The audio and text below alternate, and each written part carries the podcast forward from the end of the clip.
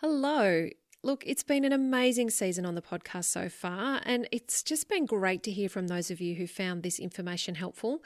And I want to thank those of you so much who've been reviewing the podcast, leaving a review on iTunes. It honestly, it just helps so much in getting the podcast to reach more people and sharing this resource with others who need to hear it. And I'm also so grateful that you're getting this podcast out there. I have people get in touch and tell me that they're sharing it with anyone who's willing to listen.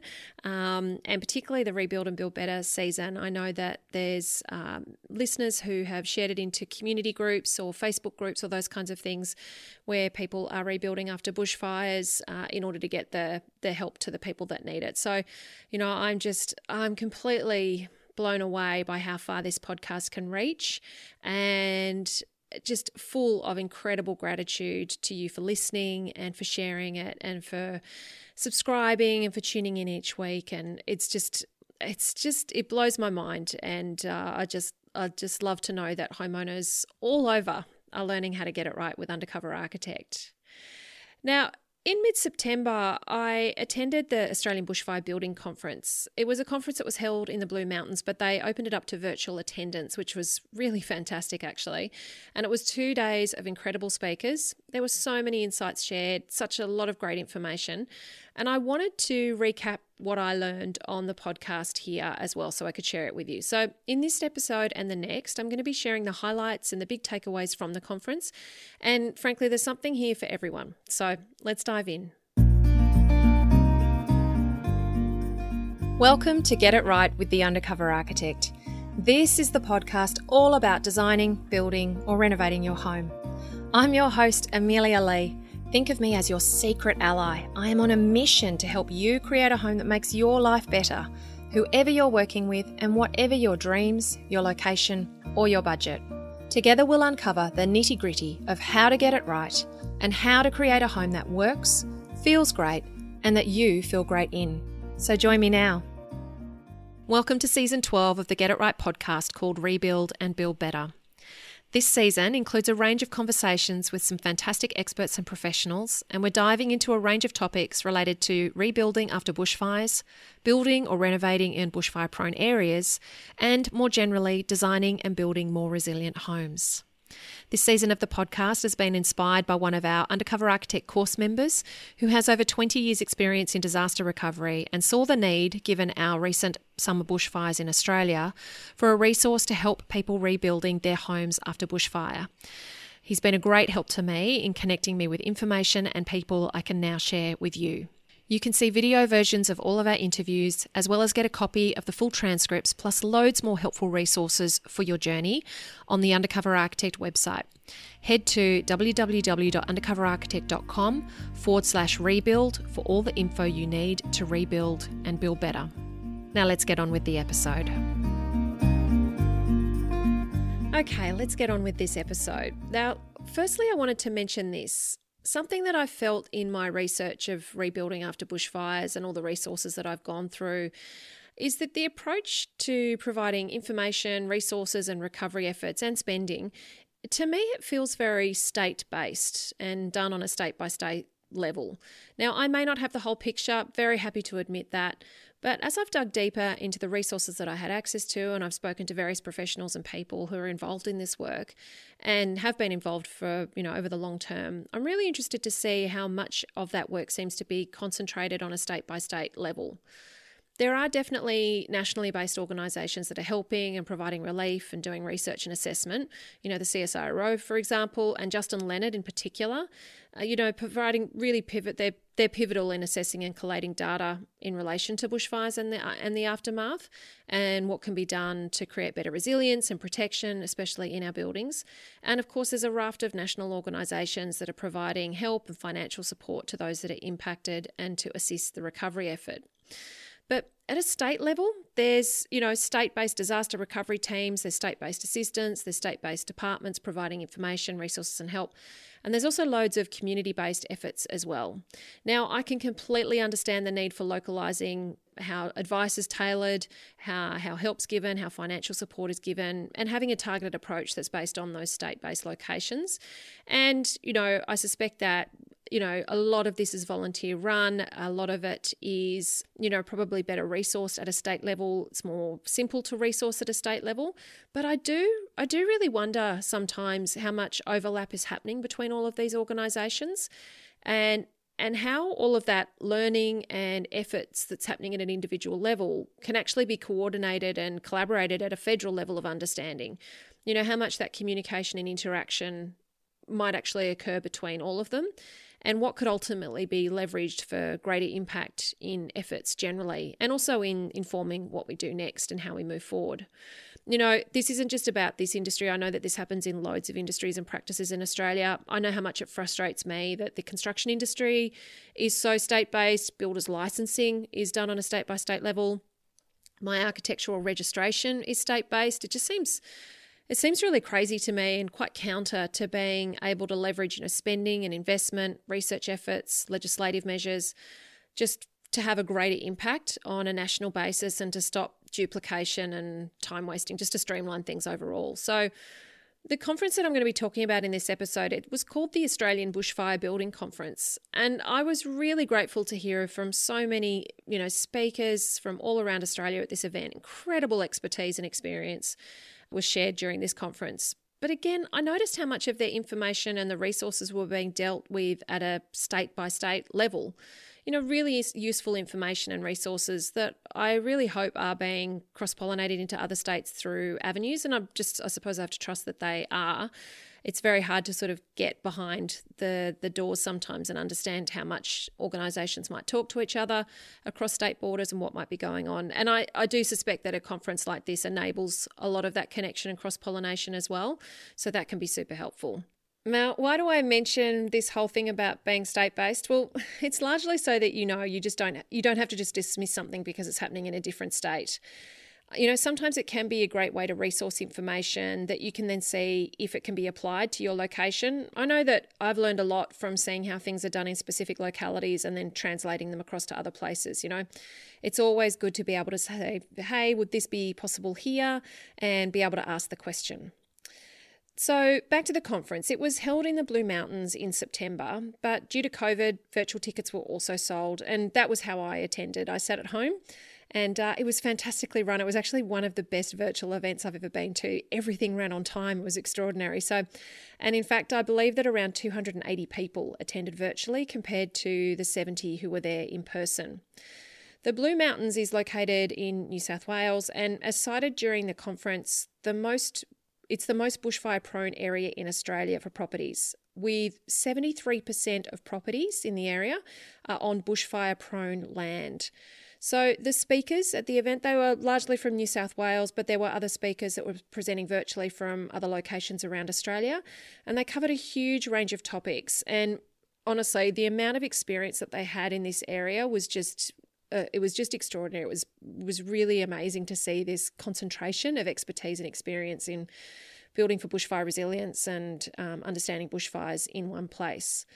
The conference was heavy. You know, I think that with the year 2020 has been, the immediacy of just what so many people went through during the Black Summer fires of 2019, 2020, and have also endured in past fire events as well. Look, it may seem like a distant memory for many of us, but it was quite confronting to be reminded of the intensity, the scale, the sheer destruction that those fires caused.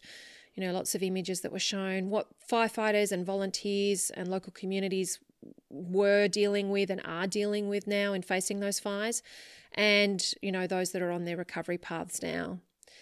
I thought it would be worthwhile to take you through the big highlights and the big learnings. For me, the big ahas that I felt would be really relevant to anybody who's rebuilding or who's wanting to build a better, more resilient and bushfire-resistant home. So that's what this episode is all about. And I'm just going to go through some of the speakers and outline some of the things that I learned and things that I think were worth sharing. So firstly, Rob Rogers. So Rob Rogers is the Commissioner of the New South Wales Rural Fire Service. He actually provided the opening keynote of the conference. Now, Rob was appointed to the role of Commissioner in July 2020 after Shane Fitzsimmons stepped down. Now, Commissioner Fitzsimmons was somebody that everybody in New South Wales is probably very familiar with. He did a daily update on the fire situation pretty much every day on television during Black Summer. And he really became this calm, reassuring voice in a very high-stress time. Very appropriately, Shane's now taken on the role of heading up Resilience New South Wales, which is the lead disaster management agency for New South Wales and responsible for all aspects of disaster recovery and building community resilience to future disasters.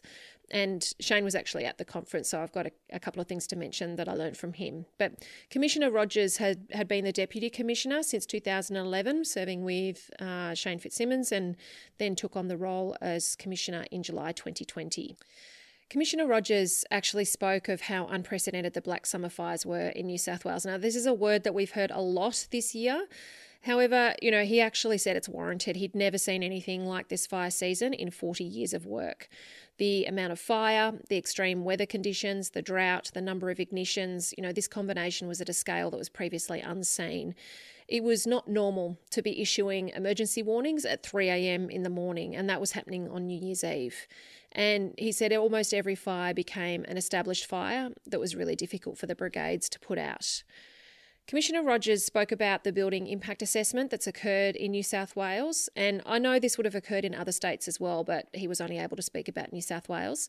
So in New South Wales, this was a collaborative effort between the EPA, Crown Lands, Public Works Council and the RFS, and it involved ground crews, trail bikes, drones, boats and military helicopters travelling into regions that had been impacted by the fires and assessing what the building impact had been. So, you know, there were some small localities which lost over 50% of their homes. So hugely impactful for some of these, you know, smaller regional areas. This building impact assessment was completed in March 2020, and it was really about giving people some assurity of what happened to their property, because some of them had not been able to return, and also being able to collect data to then determine what worked and what didn't to then inform future efforts. Now, in New South Wales alone, 41,000 structures were assessed. So that, you know, it's a huge number of structures and dwellings and those types of things. And so, you know, but one of the stats that really, really blew me away was that 255 homes, or 10% of homes in New South Wales that were destroyed, they were not in bushfire-prone land at all. So it was hypothesised that these homes may have been, there may have been homes that were alight in the buffer zone, and then under extreme conditions, they lit up the homes that were not in the bushfire-prone areas. You know, the embers can travel kilometres ahead of fire fronts. You've got extreme weather conditions occurring at the time as well.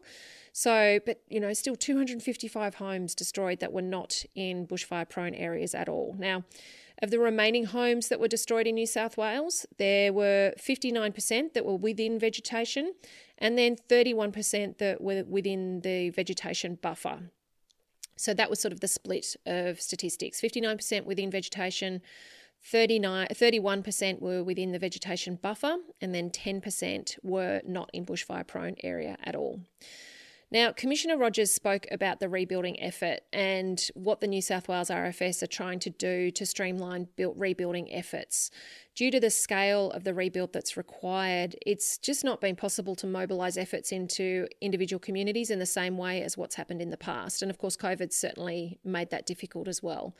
So to help this, the New South Wales RFS have actually been developing maps for the affected areas to identify at a mapping level what the bushfire attack level are, and to set some criteria so that the development applications for rebuilding can work to those parameters and not get tied up with delayed approvals. Ordinarily, you'd have to submit your development application, it go back to the RFS for review on an individual basis, but they're trying to deal with this being done at a more generalised level through this mapping and through streamlining the development application process. They're also doing some pretty interesting things. They're looking at setbacks, actually including neighbouring land. So ordinarily your setbacks measured to your boundary. to try and help people with rebuilding. And this is just for people who are rebuilding after losing their home in those bushfires.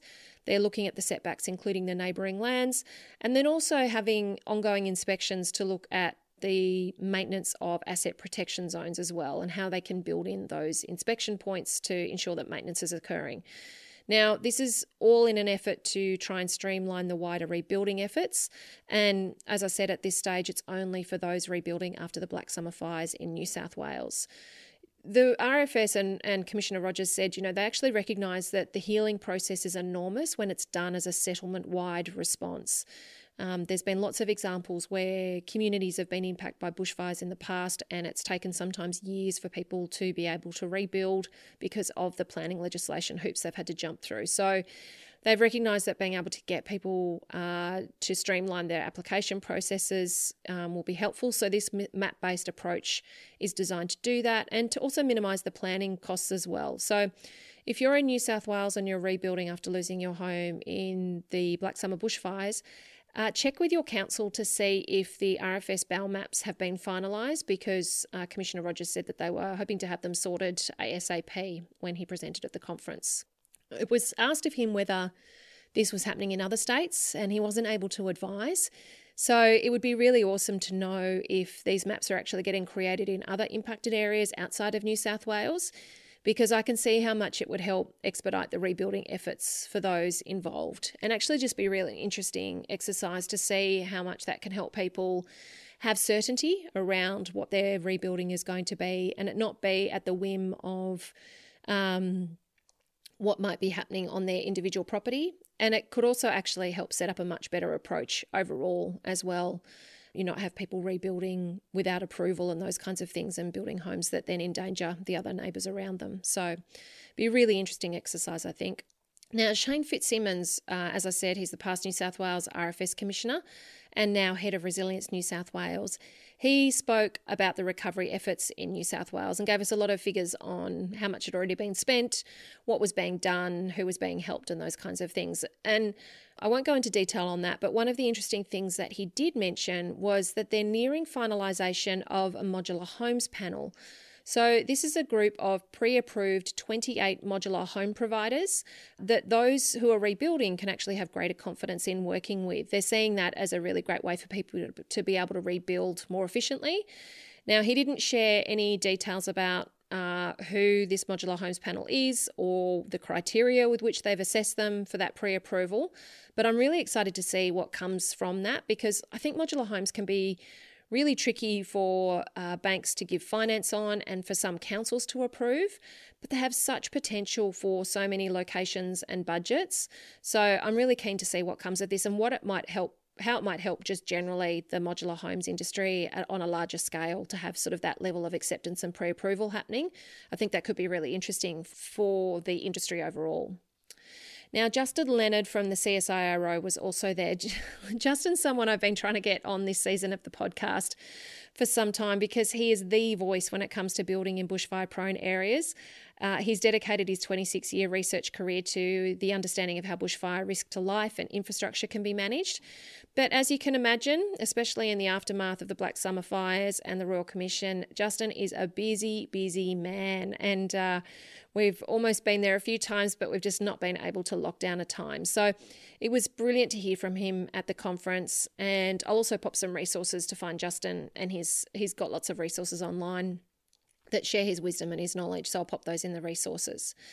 Now, one of the common themes that coming from these recent fires, and that I've spoken about on the podcast before, is that the Black Summer fires actually provide an opportunity to see how the BAL ratings, our bushfire attack level ratings, which were introduced in 2009, how they actually perform in the face of real bushfires such as what we've had, because there are now homes built to these BAL rating standards that have been subjected to fire conditions. So everybody was really keen to see what the findings might have been, and Justin said that this research is still underway.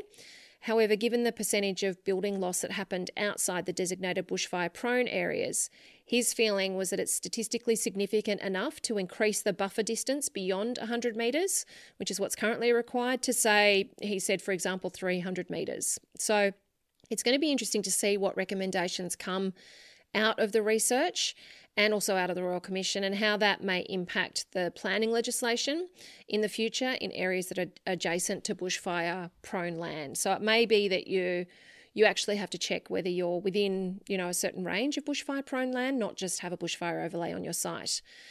Look, it's always worthwhile that you remember to review planning legislation for your site generally, because it can change. And this is the thing I think that's caught out a lot of people in the past. It's not just the case with bushfire building codes. This is across the board. I see lots of homeowners that work from the advice that they might have got when they purchased their property 5 or 10 years ago, only to find that it's changed quite considerably. So it's always worthwhile that you keep up to date with changes that are being made to your local council rules and general regulatory legislation for your area, so that it doesn't come as a nasty shock either during the design or the construction phase of your home. Now, another fantastic presentation was given by Dr. James Davidson and Clive Barpey, I hope I'm pronouncing that correctly, Clive, from JDA Co. So JDA Co, they're one of the leading climate adaptive architecture practices in Australia, and they're based in Brisbane, I believe, and James himself has, over the last decade, become Australia's leading flood resilience architect. Now, some time ago, JDA Co were commissioned to write the flood resilient building guidance for Queensland homes for the Queensland State Government. Now, this is a resource that you can access online. I'm going to pop it in the resources for you.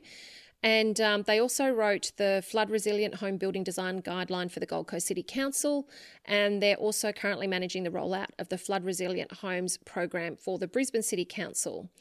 Now, in 2020, JDA Co expanded from the field of flood resilience into the field of bushfire resilience, which James said is actually very similar to flood resilience, which that may seem counterintuitive given that flood is about water and bushfire is about flame.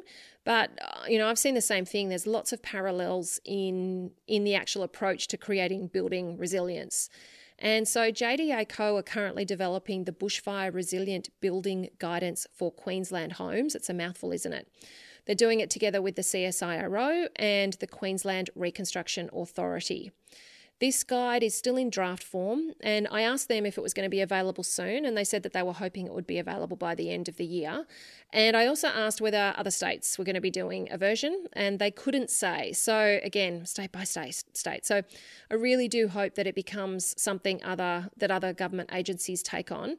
It's shaping up to be a really great resource, and it would really make sense for other locations in Australia to be able to leverage this resource and be able to build on it and make it applicable for their state information rather than, reinventing the wheel. Now, the guide it's considered a best practice guide, so it's not a list of minimum code requirements because, of course, you've got the Australian standards for that. And I think that guides like this are super helpful for translating the Australian standards into pragmatic applications that actually make sense to you as the homeowner and that your designer can work with. So, James actually said the building codes and the Australian standards, they're often focused on the application of things on the design after it's done. And so that's why a lot of homeowners find bushfire-resistant homes so expensive to build, because they do the design first and then, they hit the need of the Australian standards and the bushfire building codes, and all these measures sort of get applied to be able to meet the code, rather than them, thinking about the design holistically from the outset and also thinking about the whole site and not just the house in isolation. So this guide is actually intended as a series of tools to assist designers with decision-making. Classification is done via fire hazard type. So fire hazard types include ember, radiant heat, bushfire flame front contact, surface fire, consequential fire, tree strike, wind or debris accumulation. And the levels of protection that were outlined actually take into account the BAL level or the bushfire attack level, and also help with the integration of design and landscaping methods as well. So we actually got to see inside the draft version. It's a really lovely, easy to interpret graphic document. They've clearly got a skill at being able to put together documents like this. There's flowcharts, there's examples to follow based on whether you're building new or you're renovating or retrofitting an existing house. They had sort of two case scenarios for each type. And there's also help with choosing frame types. There was a table of materials comparing the advantages and disadvantages of different material types. Also information about landscaping design and plant selection, and then also maintenance requirements as well. So What was particularly interesting that James mentioned was that it's actually been found that building and retrofitting homes for flood resilience has lowered insurance premiums. And so the hope is that the same idea will translate into bushfire resilient homes as well, and for anybody who's building or retrofitting their home to be more bushfire resilient. So I'm going to pop a link in the resources for the flood resilience guide, and just watch this space for the bushfire resilient building guide too. I hope that we'll get news soon that it's been published and that it's good to go. Now, there were some really great questions that were asked throughout the conference as well. There was a couple of panel sessions, and there was actually a really fantastic interaction from the virtual audience. It was really well handled and really well moderated by the event organisers and the MC. And one question that really stood out to me was a question by somebody named Carl Bauman, who said, there is a stark difference between regulation around existing and new housing in high-risk areas. You can buy and live in an existing tinderbox house built to a very low standard with zero defendable space or mitigation. But you could be refused permission to build a new home to bushfire attack level or BAL 40 next door with defendable space and bushfire shelters. How can regulators address this discrepancy if protection of life is a great priority?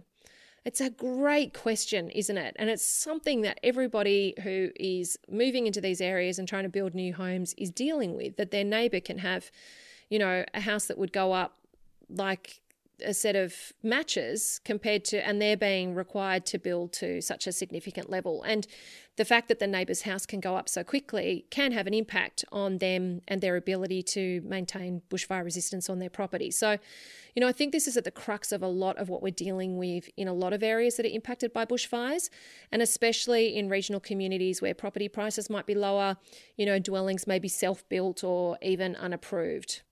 Now, the thing is that there's not a lot of incentive for real estate agents to drive that due diligence around bushfire at the point of purchase. I don't necessarily hear real estate agents making that a selling point. So, you know, many of the speakers actually spoke about the importance of checking these things at the point of purchase. And an idea of a bushfire certificate or some type of bushfire declaration at the point of purchase was also raised. Few speakers sort of floated that idea. It's something that's been spoken about in the past by people in the industry. So, you know, ultimately that future purchases, they're informed of the risk when they're securing the property, and they also understand the ongoing maintenance and the management that's required to maintain bushfire resistance on the property, because it's not just how it's built, but it's also that maintenance of the asset protection zone and any other measures that have been incorporated as part of building in bushfire resistance to the property overall. You know, I think that given the purchase of a home is often the most significant investment that we make, we actually get very little information at the point of purchase. You know, I know that my husband and I, we not only spent a lot of time looking at planning legislation online before purchasing any of our homes, but with our current property, we ended up inside council at our local council offices before purchasing, before even putting an offer on the place. Speaking to various team members, you know, understanding what the previous records of the property, the previous approvals of the property that were existing, you know, what information they had for us, what was going to be involved in the property should we take ownership of it. And this is not customary for people to do in their pre-purchase research. I'm very aware of that. So, you know, and it's not something that's covered by conveyancing solicitors either. And there's been lots of ideas. I've heard loads of ideas about what type of information should be provided. There's even been sort of trials done, energy efficiency certificates, those kinds of things. I believe Canberra, you get an energy efficiency certificate of some sort when you purchase a home. But I think that that bushfire information for specific properties would be super helpful for purchasers, just to have a better understanding on the risk management that's going to be required when they purchase a home, be able to insure it properly, be able to know what they're dealing with when they're taking on a property like that. Now, lastly, I want to speak about a fantastic speaker who was Sam Vivas from Viva Living Homes. So Sam actually spoke on the topic of natural building materials in bushfire zones. Sam is a builder himself, and Viva Living Homes is an environmental straw bale building company. So Sam has got 23 plus years experience in building homes, and for the last 19 years, he's built straw bale and earth homes, building 50 plus straw bale and earth homes, and also 3 of his own. He currently lives in a straw bale and earth home as well. So what was really interesting was just learning about how much natural materials actually provide huge opportunities for bushfire resilience. Of course, though, the challenge is that it can often be difficult to find local people in your area that have experience in working with them. And also, if there are people in your area, another challenge can be getting on their timeline because they're usually really, really busy. But I want to take you through some of the information that Sam shared on natural building materials because it was a really good, simple rundown and gave some really good information. So firstly, rammed earth. Look, this is pretty much as it sounds, earth rammed in between forms that create wall panels. The earth is cement stabilised, and through compaction it becomes super strong and bushfire resistant building material as well. And it's absolutely stunning. And it's something that's being much more commonly used, so you're probably familiar with it as well. Mud, brick or adobe, they're another alternative, and they include an aggregate and reinforcing products such as straw. They can be made as mud bricks in actual form, or they can be freely built by stacking blobs of adobe clay mix on top of each other. Hempcrete, which I actually spoke about with Dick Clark and Andy Marlowe in a recent podcast episode in this season. This is where the stem of a hemp plant is cut up and it's bound together with lime and sand binders.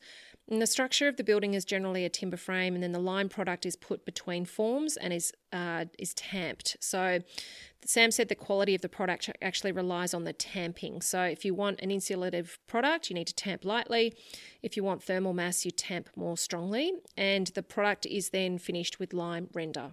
Now, straw bales, which is obviously Sam's passion, they're another alternative. And with straw bales, rice or wheat straw is used. It's the leftover stuff from cereal harvests, and it's then compacted. And earth renders are used on the inside of the home, and then lime renders are used on the outside of the home to seal the straw bales and to weather protect them at wall material generally. Now, lastly, Sam spoke about a product that his company has created and is using in their projects. And this is a straw panel. It's infilled with straw stubble, it's compacted and rendered in a factory, and then it's brought to site and installed with machinery in a modular way. So, you know, as far as I could see, this product is very different to DuraPanel. DuraPanel's another straw panel that's incredibly fire resistant, can be used for internal wall linings and ceiling linings as well instead of plasterboard. The product that Sam's talking about, the panel itself, they weigh more than 250 kilograms each. So it's a proper construction material. It's not a lining material. So, you know, the straw panels, be it a construction material as with Sam's product or as that wall lining with DuraPanel, it's actually really an amazing way to tap into the insulative qualities of straw and to utilise one of the highest waste products that are available. So if you've watched any documentaries on how we raise animals for eating and the sheer quantity of cereal grains that are grown to feed them, plus what we humans eat in cereal as well, you know, straw is the world's most wasted resource.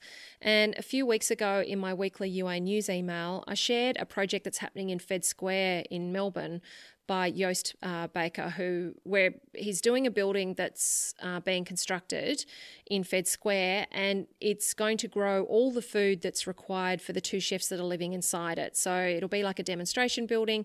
Two chefs are going to live and share their daily experience of growing and cooking and preparing the food that is grown on site. And DuraPanel's being used for that project, and Joost has put biochar into the panel mix before those DuraPanel panels were made. And that's an additive that improves air quality. So I'm going to pop some links in the resources if you want to check that out. It's super interesting.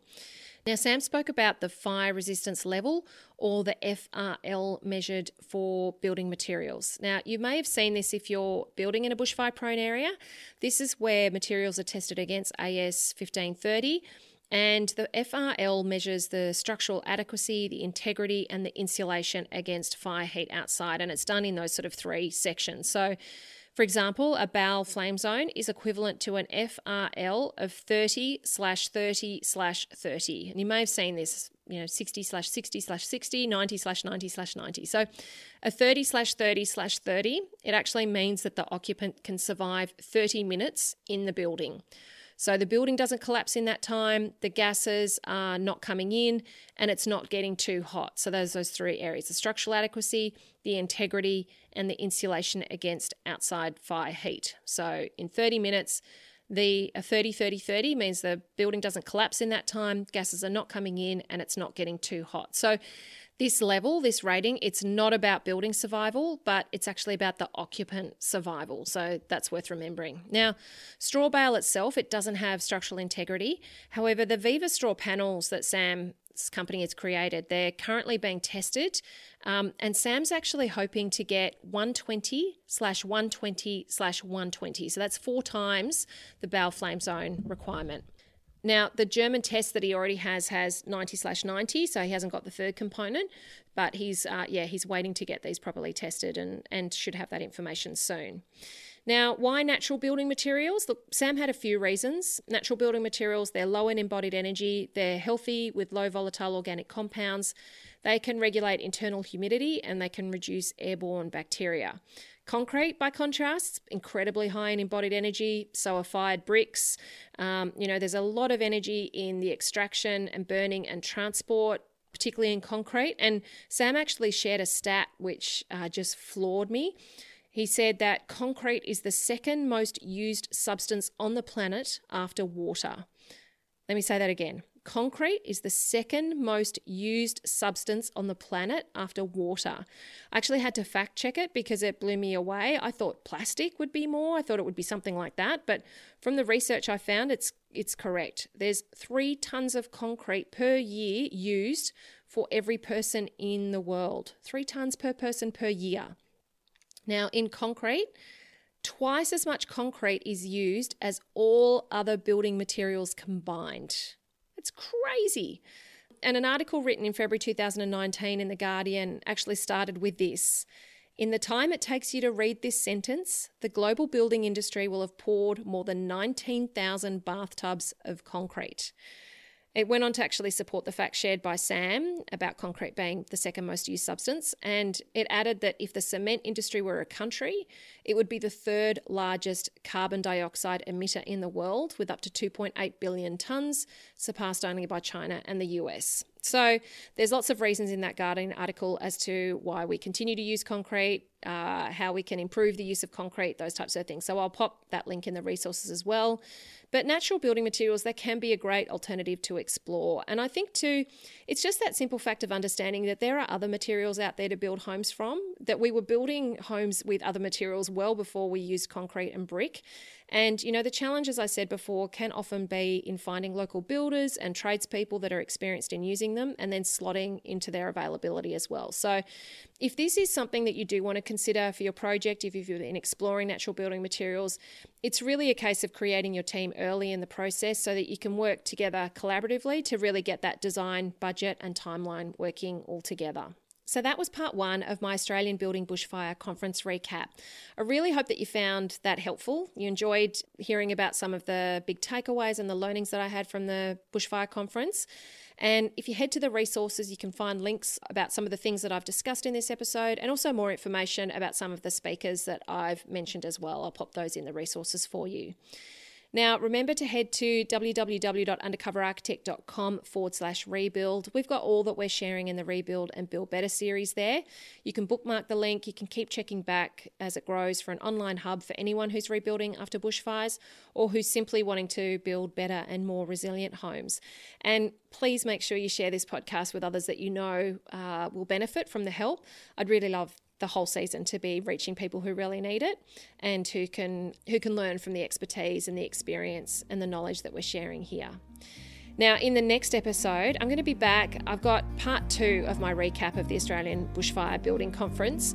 There was actually a consistent theme that surprised me that was shared throughout the conference by many of the speakers about the role that you as the homeowner living in your home can actually do to ensure its bushfire resistance, and that this can have a far more significant impact on its bushfire resistance than the construction does. So this is something that's not just about the construction, it's something very different. So I'm going to be back to talk about that in our next episode. As always, thank you for tuning in and for letting me be your secret ally. Until next time.